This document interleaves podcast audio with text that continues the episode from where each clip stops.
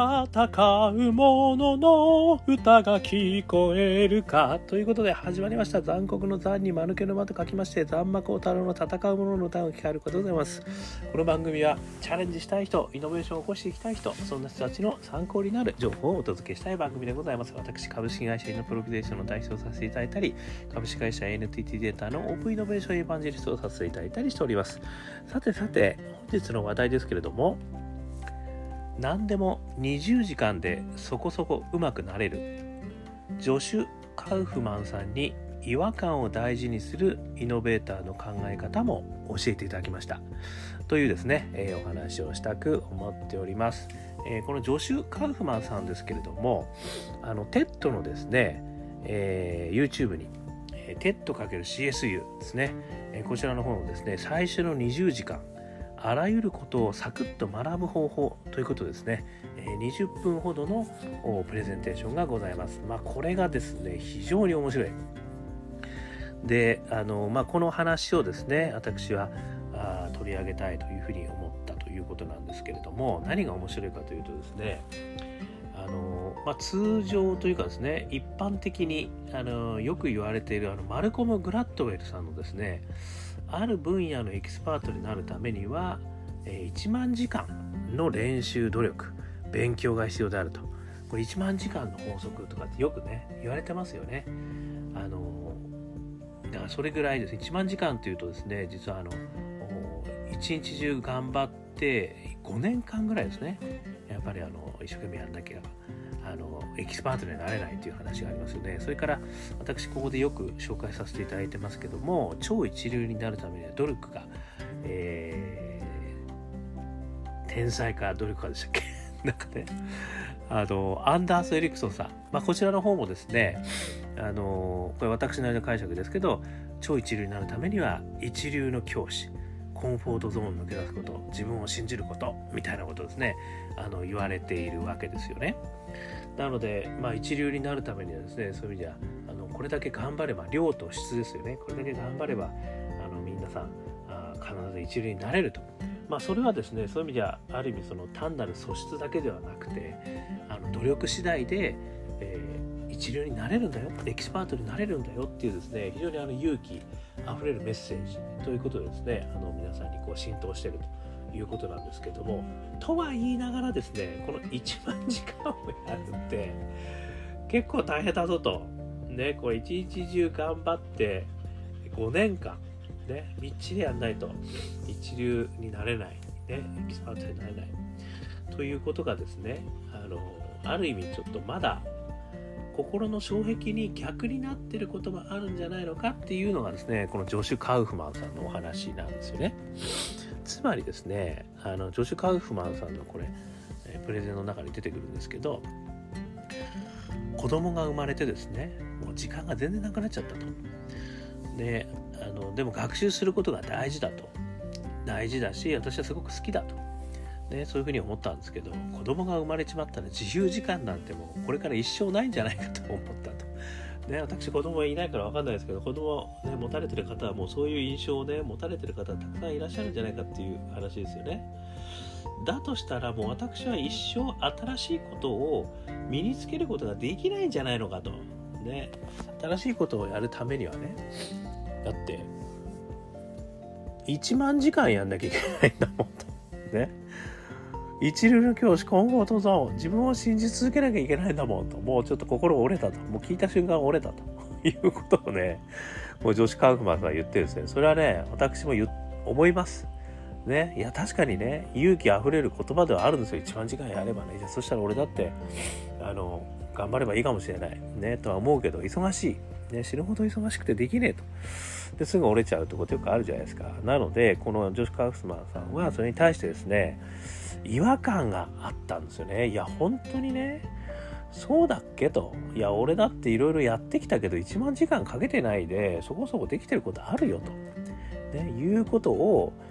ある日違和感として思い立ったということがね、すげえ重要なポイントなんですよね。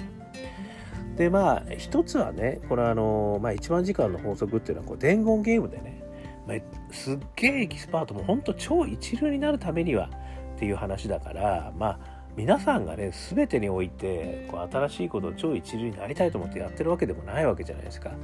でも例えば語学だったりね楽器だったりそこそこみんなと一緒に楽しめるようになりたいですよね。でそれにはどれぐらいの時間が必要なんだってことを彼はやっぱり実はここでは曖昧になってるんじゃないのかという違和感をね感じたんですよ。それが1万時間っていうのはこれは相当伝言ゲームで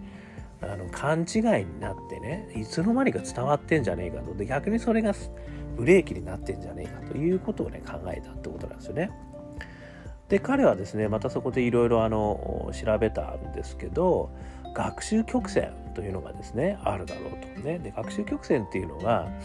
あの要は最初はねすごくこう学習がこう伸びていくんですよね。でもそのうちにあのなだらかになっていくっていうそういうこう曲線を描くんですよね。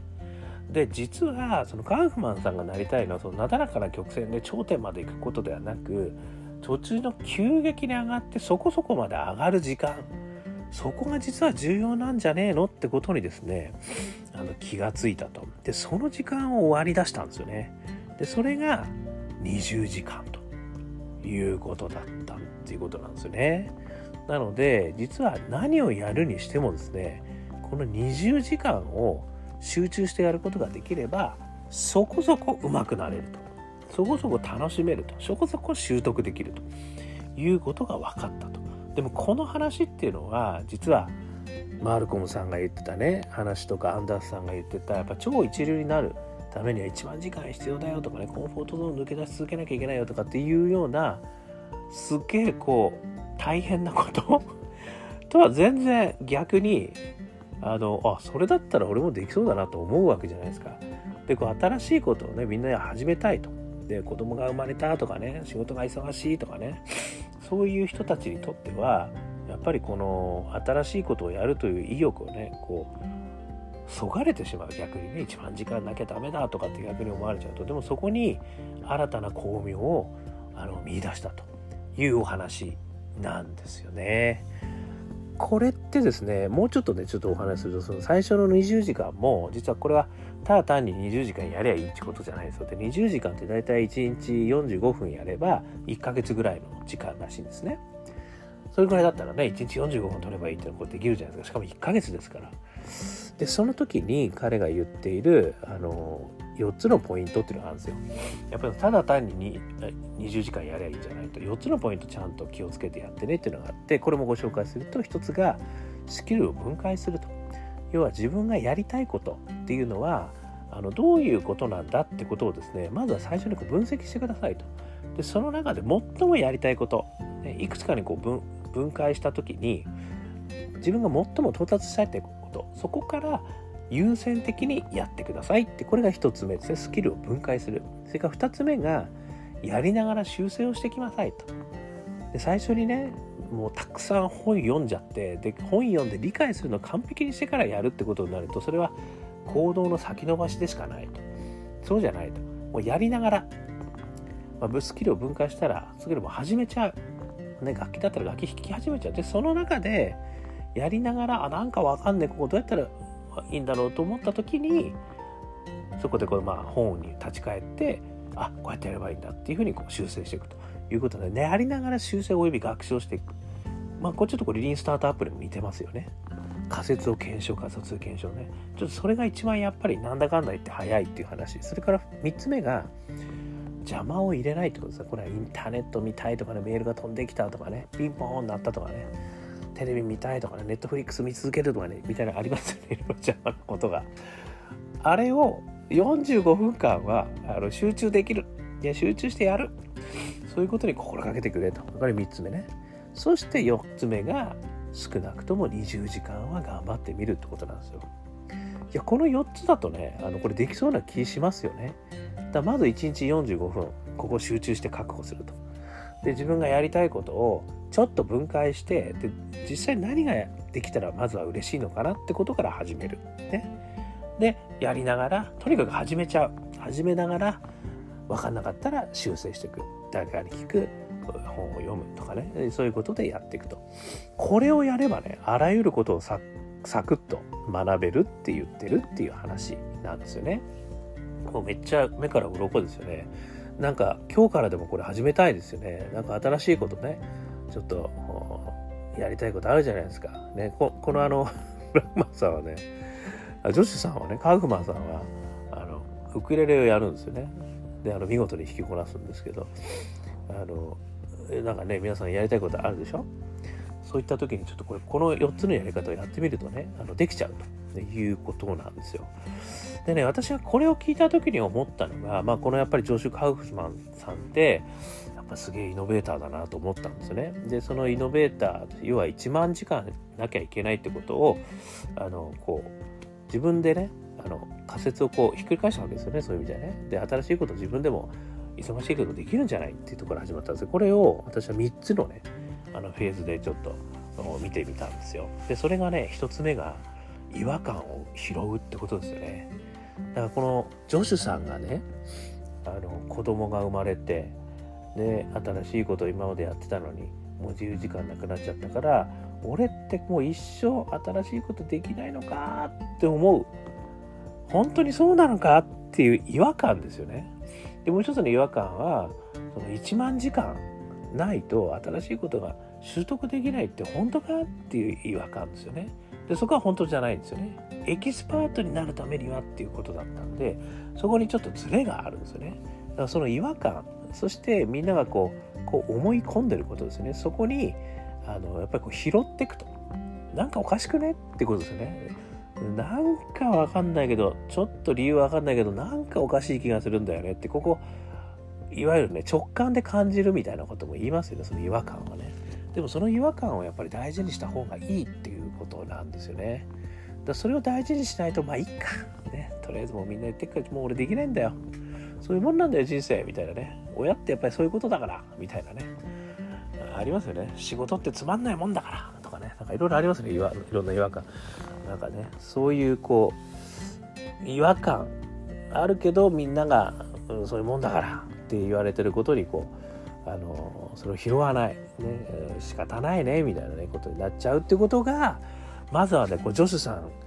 はたとやめたんですよね。これがやっぱり第一歩だと思っててでその違和感を拾う。それから2つ目がね常識を疑うですよね。これがある意味その世の中でねあの1万時間ないと新しいことはできないという常識があたかもちょっとこれは勘違いなんだけど蔓延している的なね話があったりするわけじゃないですか。だからそ常識なんだからそういうことでいいんだよと。昔からそうなってんだよみたいなね話ではないと。違和感があったらそれ本当にそうなのかっていうふうに2つ目としては常識なんだけどあえてそれを疑ってみるということですね。そして3つ目この女子さんがやられたようにちょっといろいろ調べてみると調べてみて持論を作るといやこれは世の中でこう言われてるけどどうやらこういうことらしいっていうのが僕が読んだ本のもしくはね僕が理解した中では僕の解釈としてはこういうふうに思ったっていうことをやっぱり作るってことだと思うんですよね。このね持論を作るっていうのも結構すごいあの大事ですよね。要は世の中でね別にこうやって TED でね発表する持論を作る必要もないわけですよ。要は自分の中であの納得できればいいんですよね。やっぱ自分の中に違和感があったとしたらなんか本当にそうなのかなと。でもちょっとなんかそれって常識言われてるけどちょっと見てみよう。でもこれ見てみたら俺の解釈としてはやっぱりこれって違うよと。俺の解釈だけど誰もが賛成してくれないかもしれないけど こう思うっていうとこから始まったんじゃないかと思うんですよこの女子さんの話もね。なのでそういう意味ではやっぱり自分としてはねこう思うんだってことをまあ、ある意味世の中の常識と違うことを言うってことは批判にさらされるじゃないですか。でね、みんな批判嫌じゃないですか。ね、なんか炎上もしたくないじゃないですか。ね。だからまああえて言わなくてもいいんだけどでも自分の中としてはやっぱりこうやって持論として思った上ででメモっておく。ね、私みたいにこう喋ってみる。ね、でそれにまあいろいろ意見いただくと思いますよ。ね、いろいろ意見いただいてもいいじゃないですか。全然分かってないなお前って言われてもいいじゃないですか。でも俺はこう思う。だって解釈するのって自由だからねそういう意味じゃねあの私の感世界の中で生きてますからっていうことでねあのいうことがねできると随分あのなんかこう自分の中で違和感というものがねあのなくなって少し、まあ、ストレスもなくなるししかもなんか新しいことっていうかねなんか取り組みを始めることにもね意欲を持った取り組みをね前向きに始めることにつながるんじゃねえかなっていうふうに思うんですよね。上司からこう理不尽なことを言われるとね違和感だらけ、ね、意味わかんないみたいなことになったらじゃあその違和感って何なんだろうと。で自分としてはねこう考えるなっていうことをあの持論としてこう思った上でですねでそれをこうあの上司にぶつけたりしないと。まあね、でぶつけた方がいいと思いますよ。で、そういった方があの精神的にも、いや、ちょっとなんか私はこう思うんですよ。そういう人おかしくないですか？みたいなね、ことあの言ってもいいと思いますけど、まあそこはね、あのお任せします。どちらでもいいんだけど、そこで持論を持つと。で、自分なりの違和感の、やっぱりその、理由ですよね。それを突き止めてで自分なりの解を持つってことがねまずはファーストステップとしてはすげえ大事だなっていうふうに思ったってことをね今日はあのこの女子さんの話自体もすごく目をから鱗だったんだけどやっぱこのアプローチ自体にもねちょっと私はあのやっぱりすごいなイノベーターの人ってこういうふうに考えるんだなってことが勉強になったので今日はご紹介させていただきました。ということでね是非とも皆さんあのこの TED×CSU 最初の20時間あらゆることをサクッと学ぶ方法。ジョシュ・カウフマンさんの TED 見てくださいこれ。20分ぐらいなんでね。サクッと見えますよこれ。めちゃくちゃ面白い。ね。あのいうことで。何でも20時間でそこそこ上手くなれる、ね、皆さんは何を今日から始めますか、ね、俺何しようかな、ね、英語一生懸命頑張っていくなかなか上達しない。この上達方法をね、この4つの上達方法、これもね、やっぱりちょっとちゃんとやらなきゃダメだってこと、スキル分解する、やりながら修正していく、邪魔を入れない、少なくとも20時間やる。ね、これもあのやらなきゃいけないですね。まあ、あとはね、ギター、ね、サックス、えー、ピアノ、いろいろ、あと作曲とかね、私はもう、あと本書く、ね、いろいろやりたいことが山積みになってるんですけど、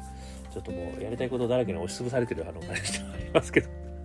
なんとかね、45分、えー、ちょっと1ヶ月、えー、少しずつ続けてみようかなと私思いましたんで、皆さんもなんかやりたいことをですね、ぜひぜひ20時間ちょっとやってみると。ね。で、女子さん、女子さん本当だった？みたいなね、あの、いうことがあったらまた教えてください。ということでございまして、えー、今日はそんなお話をさせていただきました。ということで、えー、この番組はですね、アンカー .fm で、え毎日私、放送してますので、よかったら登録していただくとですね、えー、ランニングの時、えこういうお休みの時、ね、通勤の時、え軽く聞いていただければですね、えいろんな情報を提供させていただきたいと思いますのでよろしくお願いします。あとは、あの、残酷の座に丸けのま、フェイスバックですね、小太郎。えー、こうですね、えー、フェイスブック小太郎じゃない。残酷の座に丸けのま光太郎。で、ここでフェイスブックおよびツイッターをね、あの登録していただくとですね、えー、私もメッセージを添えていただくとですね、返させていただきますし、いいね、シェアしていただくと嬉しいです。ということでございました。それでは、それでは、今日も聞いていただきまして、どうもありがとうございました。それでは皆様、頑張りましょう